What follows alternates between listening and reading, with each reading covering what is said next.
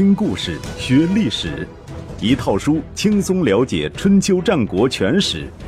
有声书《春秋战国真有趣》，作者龙震，主播刘东，制作中广影音，由独克熊猫君官方出品。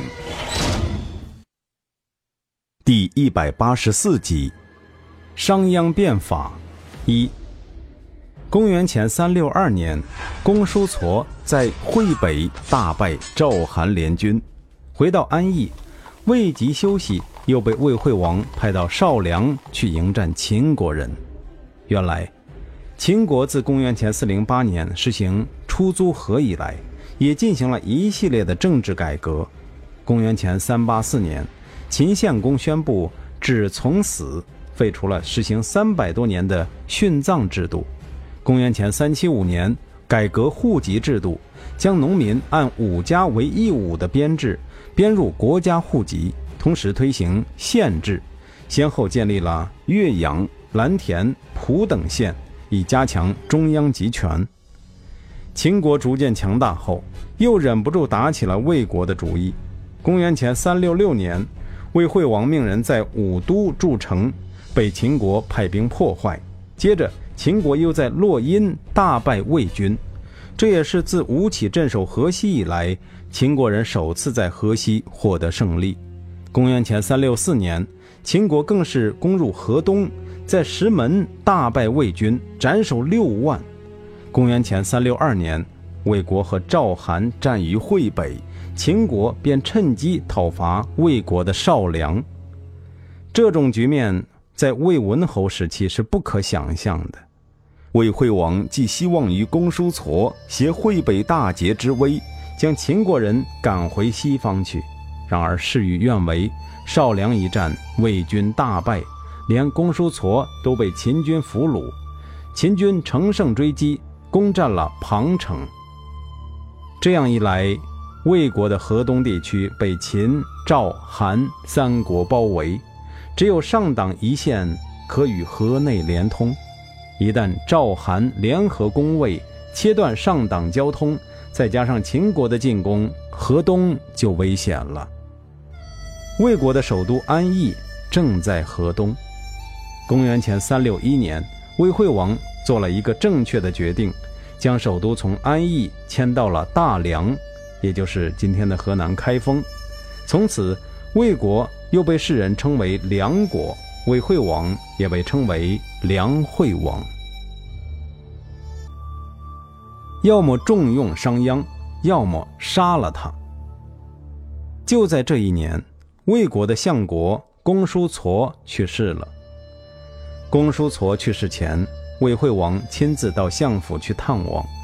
对于这位两朝老臣，魏惠王是充满了尊敬和感激之情的。所谓探望，既是为了告别，也是为了听他的政治遗言，或者更直接一点说，就是想知道谁可以接他的班，成为魏国的下一任相国。公叔痤向魏惠王推荐了一个人，下臣的中庶子魏鞅可当大任。他说的魏鞅就是商鞅。所谓中庶子，即相国的侍从秘书。魏惠王见公叔痤提出这么一个名不见经传的小人物，不禁有些失望，说：“魏鞅吗？寡人怎么从未听过这个名字？”言下之意，如果是个人才，多少会有些名气，怎么可能一直埋没在相府，连他这个国君都没听说过呢？公叔痤抓住魏惠王的手。此人博古通今，勤奋务实，有惊天伟地之才，又熟读先相国李悝的著作，了解魏国的各项规章制度，名为相府中庶子，实则是下臣的主心骨。国家的大事有很多都是他替下臣出主意，下臣多次想将他推荐给您，但始终因为一己思念，最终还是将他留在了身边，所以他才没什么名气。他的才能，下臣是最清楚的。您如果重用他，必成霸业。魏惠王沉默不语。龚叔痤长叹一声，示意屋子里其他人都退下，压低了嗓门对魏惠王说：“您如果实在不想用他，就杀了他吧。”“啊？为什么？”魏惠王大吃一惊。夏臣一生之憾事，就在于当年让吴起活着离开魏国，以至于让楚军横断河东，饮马黄河，积陷魏国于危亡。未央的本事不在吴起之下，对于这样的人，你要不就予以重用，要不就一刀杀掉，以免为他国所用，后患无穷。龚叔痤说着，本来已经失神的眼中突然露出一道凶光，魏惠王不禁打了一个冷战，心想这老头子病得不轻，开始说胡话了。区区一个未央，翻得起那么大的风浪？再说了，无缘无故杀掉一个中庶子，国人会怎么看待这件事？不会说他滥杀无辜吗？他安慰了公叔痤几句，便离开了。魏惠王走后，公叔痤马上命人将未央找来。未央和吴起一样是魏国人，这个魏是保卫的魏。听众朋友在听的过程当中，一定要把三家分晋中的魏国和保卫的魏这个魏国分清楚。刚才说到未央是魏国人，而且是魏国公室的后代，所以在某些史书上又被称为公孙鞅。公元前三六一年，未央不过二十九岁，是个消瘦的年轻人，却已经担任公叔痤的中庶子多年。由于长期与位高权重者打交道，他养成了一种谨言慎行的习惯，眼上鲜有喜怒哀乐，让人很难琢磨得到他在想什么。公叔痤见到未央便说：“刚刚国君来过，问我有谁能够继任相国，我向他推荐了你。”未央面无喜色，只是向公叔痤拱了拱手，表示感谢。公叔痤说：“想必你也猜得到，国君没有同意我的意见。”未央说：“是。所以我又向他建议，如果不能重用你，便把你杀掉。知道我为什么这样说吗？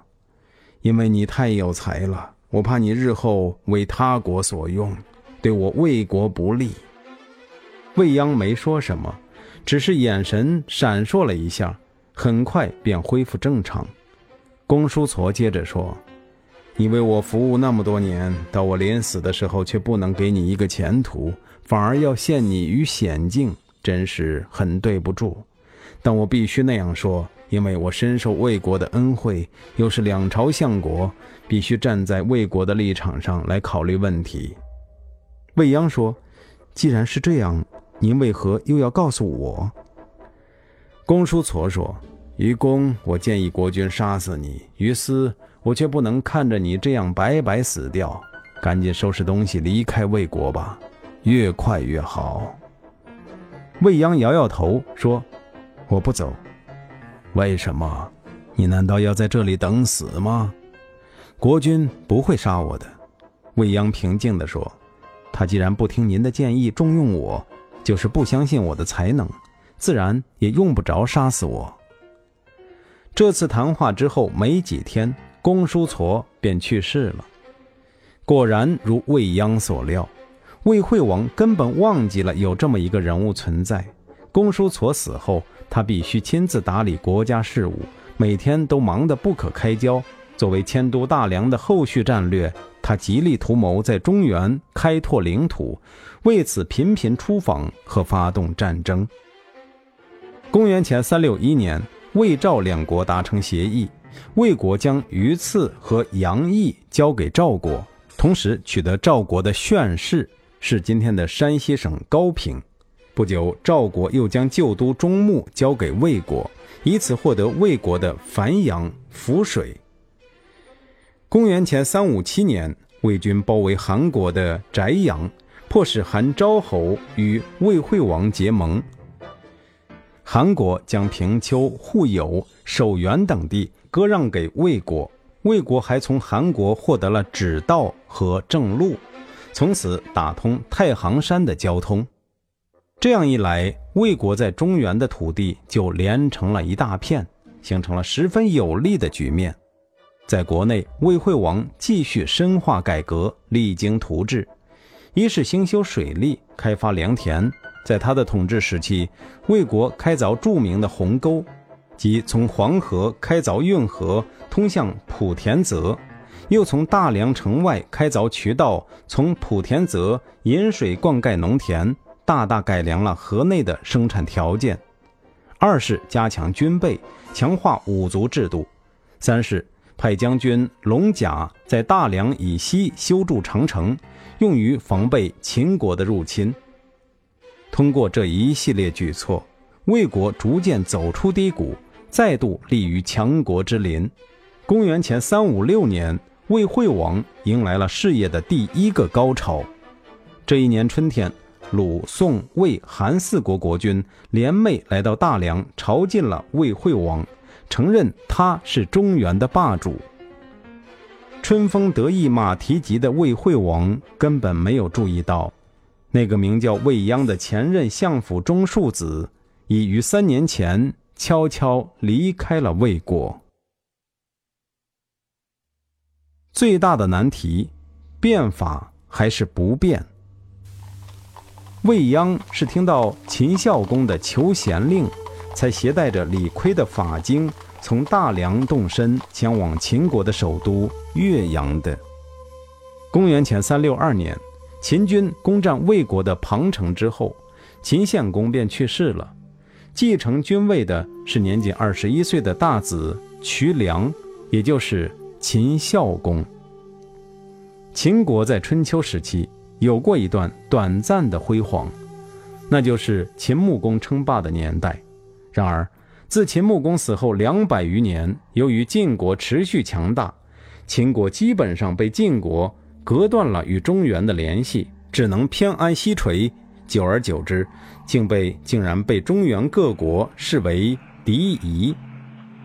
进入战国后，晋国解体，秦国趁机向东扩张，侵略魏国的领地，又遭到吴起的迎头痛击，反而丢失了富庶的河西地区，可谓得不偿失。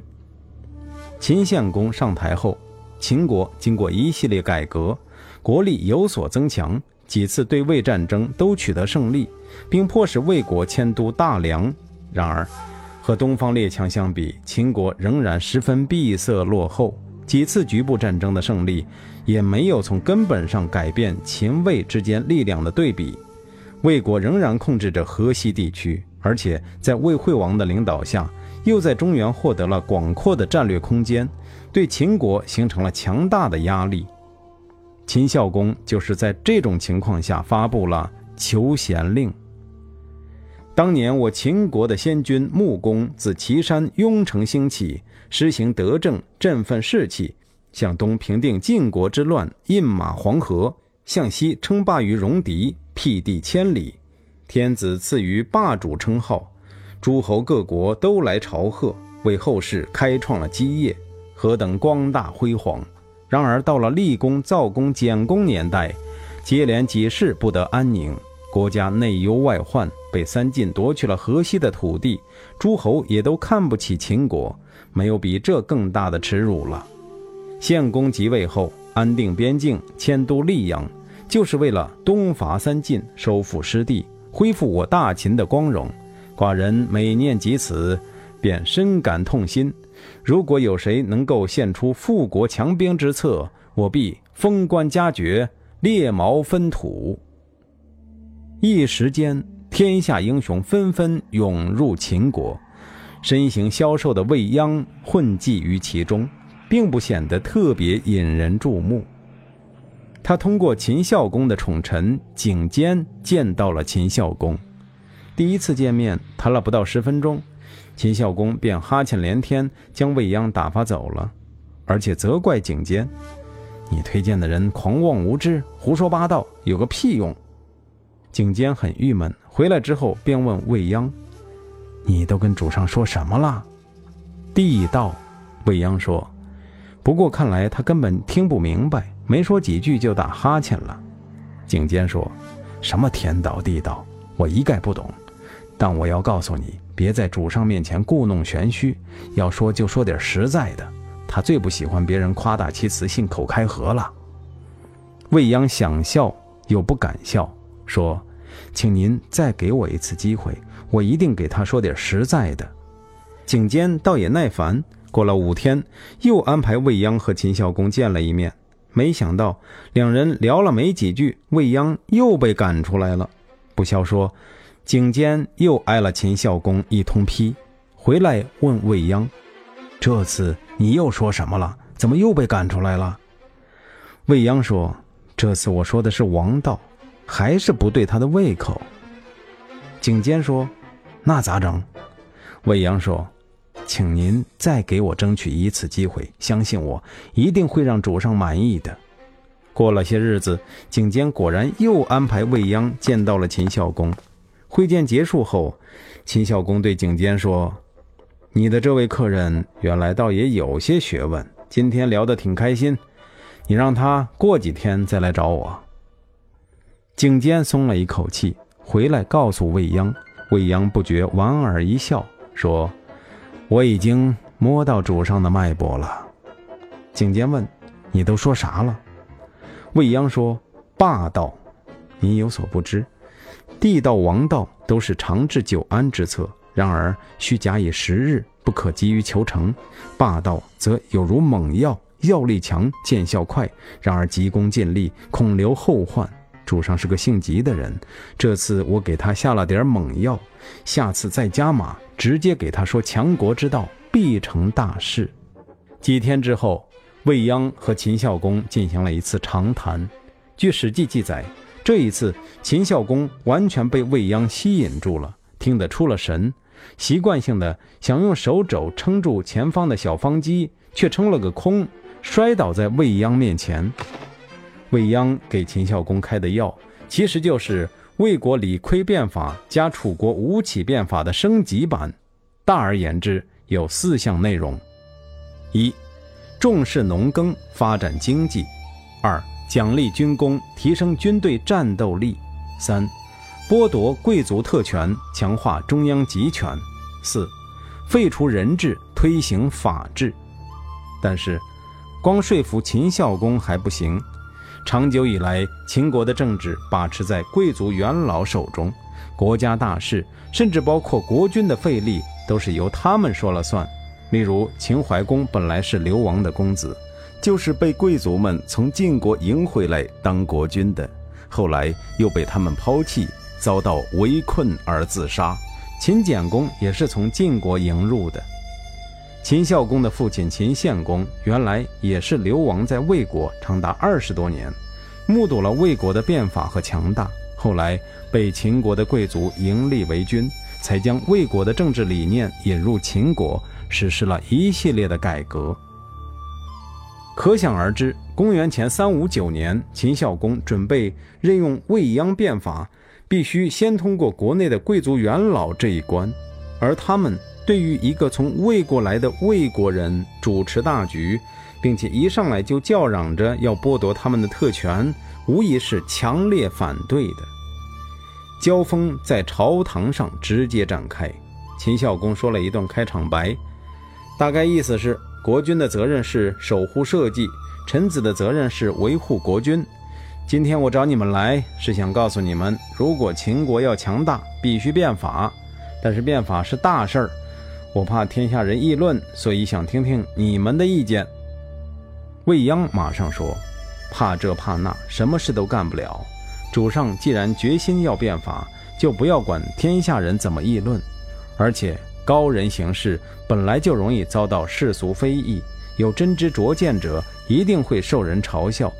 蠢人等到事情发生后都弄不明白是什么道理，智者却能预见将要发生的事情。这也是为什么不可以和老百姓去共同谋划新生事物，而只能和他们共享成功的快乐。所以说，圣人只要能够使国家强盛，就不必沿用旧的惩罚；只要能够对老百姓有利，便不必遵循旧的礼制。说一千道一万，主上您还是走自己的路，让别人说去吧。”秦孝公故作矜持地点了点头，刚说一个对字，上大夫甘龙便说：“这件事要慎重。”甘氏是秦国的名门望族，甘龙本人在秦献公时期出力甚多，也算是当年的改革派。但是，对于未央那种推倒重来的激进式做法，他还是感到吃不消。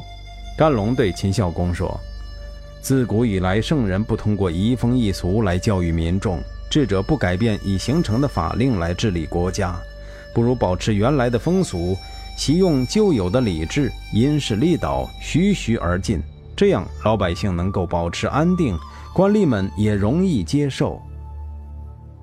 您所说的乃世俗之见。”未央的措辞甚为锋利，平常的人自然安于旧俗，书生则拘泥于书本上的见识，这两种人让他们奉公守法还可以，但是不能和他们谈论变法图强，因为他们根本听不懂。甘龙勃然大怒，以手按剑，作势欲起。未央神色如常，继续侃侃而谈：“敢问上大夫，夏商周三代的礼制难道相同吗？当然不同，而且有很大区别。可为什么他们都能治理天下？春秋五霸的法治都一样吗？也不一样，各有各的特色。可为什么他们都能称霸一方？这些问题，在座的诸位大夫想过没有？自古以来，聪明的人制定法度，愚蠢的人拘泥于惩罚，贤能的人变更礼制，平庸的人被礼制约束，不是吗？”